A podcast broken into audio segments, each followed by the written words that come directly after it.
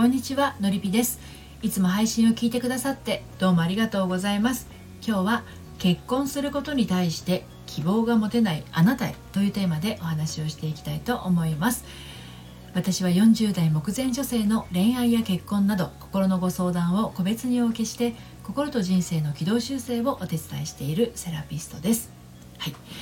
結婚することが決まっている人もこれから結婚相手を探す人も心のどこかで諦めのような妥協のようなものを抱えてはいないでしょうか。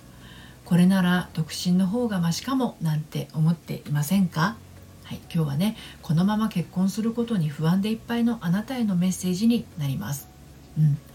あのね結婚という形ではなくてもパートナーがいてその関係性に幸せを感じられていて結婚の必要性を感じないっていう人もいらっしゃいますよね。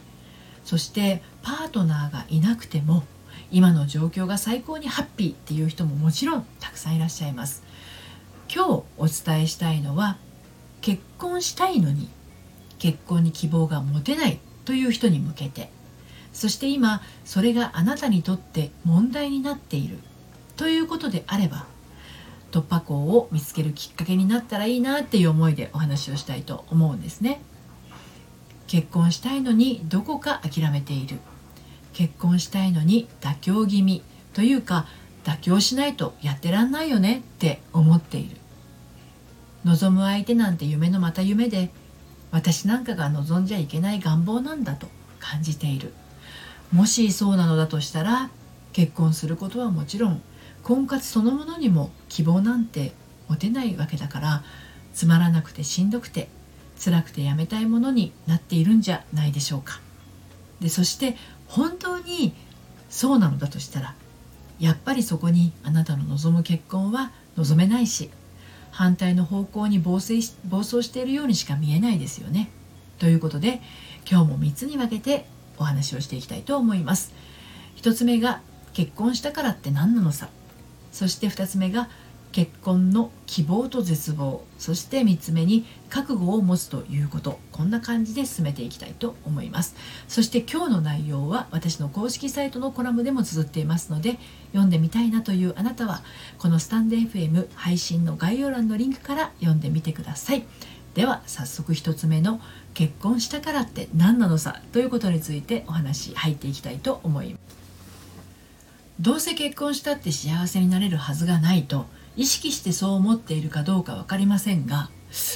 あのどこか結婚に対して確固たるイメージがある人ってやっぱりどこかこう結婚に対して諦めの気持ちを持っているように感じるんですね。でご相談者様の中にはご両親の状況から結婚っていうものを自分事として切り分けて捉えることができない方が割と多くいらっしゃいます。例えばこういうことですね。ご両親の仲が悪かった離婚したお母さんが一人で苦労していた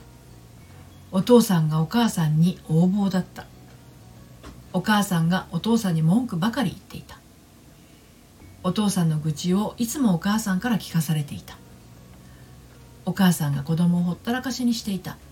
みたいなね、まあ、こういう経験があるがゆえにどうせ結婚したってっていう思いが根っこで息づいているのをね、まあ、ちょっと自分でどこか感じているんですね。だけど一方で心は求めてるんですよ。私も人並みの幸せを感じて生きていきたい。心から愛する人と温かい家庭を築きたい。お父さんお母さんのように仲の悪い夫婦じゃなくてもっと仲の良い夫婦として結婚生活を楽しみたい。まあまあそんな風に思ってるんだけれどでも私にそんなことできるんだろうかってね不安になるわけなんですね。なぜなら、まあ、そういう幸せな家庭に育ってこなかったから。です。幸せな状況になりそうになると、まあ、ちょっとなんだかそわそわ落ち着かなかったりとかこんな幸せ長く続くはずがないって思っちゃうんですね。だったら結婚なんてしない方がマシなんじゃないかってそう思ってしまって結婚に希望を持つことができないと。そんなからくりになってるんですね。はい、で2つ目の結婚の希望と絶望についてお話を進めていきますけれど仲の悪かった両親を反面教師にして私は幸せになると心に決めてもすぐに気持ちがくじけてやっぱりダメだってなってしまうのだとしたら心の奥の奥のさらに奥の方であなたが幸せになることをあなた自身が許していないのかもしれないんですね。まあ、実際にこういった悩みを持つ女性はご相談者様にも多いんですけれどもねなんと恐ろしいことに親より幸せになってはいけないと心の中に、まあ、こう知らないうちに制限をかけてしまってるってことあるんですよね。まあ、その理由を詳しくここでお伝えすることはできないんだけれどもね。たとえどんなに親のことを憎んでも嫌ってもその感情の裏側にはですね愛があるんです。親を憎んでいる人にとってまあ親のことはどうしても認めたくないところってあると思うんですよ。でもそんな親子関係だったとしても子供には親に愛されたいという気持ちがもともとあります。だけど子供にとって自分は愛されなかった。私はお母さんに愛されていないと感じ取ってしまった過去があればその愛されたいとか愛されたかったっていう思いはね素直でまっすぐだった愛。そういった思いは歪んでいっちゃうんですね。だから誓うわけなんですよ。私はお母さんのようにならない。私はお父さんお母さんのような夫婦にはならない。私はもっと幸せな結婚をするんだと。ただたとえそう思ったとしても親を否定している自分にはどこか虚しい風が体中を吹き抜けるようにあの感じてしまうんですよね。温かい家庭を築こうとしても冷えた心が凍りついていくようで思いは虚しく空回りしてしまうわけなんです。幸せな結婚を自分はするんだって。誓いながらもやっぱり私にはできない。私は親より幸せになることはできないって絶望しているんです。本当に多いです。こういう方がね、はい、で、えー、最後に3つ目。覚悟を持つということについてお話をして今日の配信を締めくくっていきますけれども。今たとえどんな状況にあろうともそれはあなた自身が選んだ結果であるということ、うん、これが前提としてあります。だからそれを受け入れた時から運命は自分の意思で動き始めます、うん、まあお父さんお母さんがねどんなに仲が悪かったとしても私は私の家庭を温かいものに築いていく。そういう覚悟を決めてそれを選んでいけばそうなるしかないはずなんですよ。でもうまくいかない大抵の人はそれを選ぶ覚悟ができないんですもう一回言うと今どんな状況にあろうともそれはあなた自身が選んだ結果なんですだから覚悟を決めて選ぶということをしていけばね大丈夫なんだけどうまくいかずにいる人はうまくいく方法方向を選ぶ覚悟ができてないということですね。はい、であるご相談者様の A さん30代の女性なんですけれども、えー、この方はご夫婦仲が悪いご両親のもとで育ったんですね。でお父さんがいつもお母さんに文句ばかり言っているような家庭でお母さんはいつも A さんに愚痴をこぼしていて A さんの前で涙を流してたんです。だから A さんはお母さんの話を小さい頃から一生懸命聞いてたんですよね、うん、だからもうそれが日常茶飯事だったのでお母さんを苦しめるお父さんのことが大嫌いだったんですよでまあやがてあのお母さんとお父さんは離婚してしまうんですけれど、まあ、そうなったらそうなったで今度はお母さんがねお酒に溺れていくようになっていってしまいました小さな A さんを残して夜も帰ってこないようになって本当にあの A さんはね寂しくて悲しくて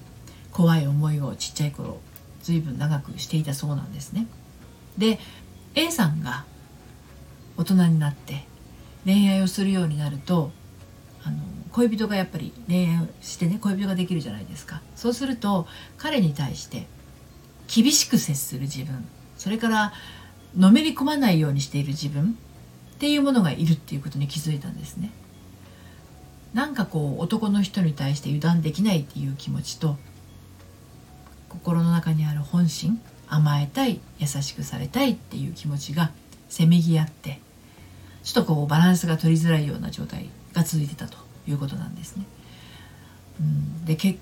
局その A さんも恋をしても長続きしないし体の関係になってもなんとなくこう冷めた自分がいたりなんかして、うん、だから婚活しながらも結婚に対して希望や夢を描いてもなんかこう自分事じゃないような絵空事のようで現実感がなくて、うん、で人生にも仕事にも何よりこう自分に対して虚しさがあったんですね。だけど、あのー、心の奥底でこう悲しんでしくしく泣いていた小さい頃の自分をね受け入れてそして癒してでお父さんやお母さんへの思いも消化してでそうやっていくとねたくさんのこう悲しみだけではなくて怒りとか涙とか恐れとかたくさんいろいろなこう思いがあるわけですよね。恐怖心もあったし。でそういったものを感じて癒して自分の中から解放していってあげたらですね A さんはね見違えるように自分で自分の運命を切り開くっていうことができるようになっていったんですよね。結婚をあの意識しない恋愛っていうものがまずできるようになって。でその結果心から安心して自分をさらけ出すことができる彼と巡り合ってなんと結婚することができたわけなんですね。そしてお母さんへの憎しみも消えて大事なのはここからなんだけどたとえ両親の仲が悪かったとしても私は私っていう線を引くことを自分の意思で選べるようになったんですよ覚悟がついたっていうことですね幸せは自分が選ぶものでできている。A さんはね笑顔でそうおっしゃっていたのがすごく印象的です、はい、今日は結婚することに対して希望が持てないあなたへというテーマでお話をしてきました。あなたが選んでいるものはあなたの喜びを連れてきてくれていますか？自分自身に希望が持てて心が喜ぶ人生を歩きたい。というあなたは一度お話をお聞かせください。ご相談はこのスタンド FM 配信の概要欄のリンクから受付をしています。そして悩みで心がよどんでしまったアラフォー女性のハートがみるみる透明度をアップして悩みを突破していく秘密をメルマガでお届けをしています。毎週金曜日に発行しています。こちらはバックナンバーが読めないメルマガなので気になったらこちらも配信の概要欄のリンクから登録してみてください。ということで今日も最後までお聴きくださいましてどうもありがとうございました。それではまたさようなら。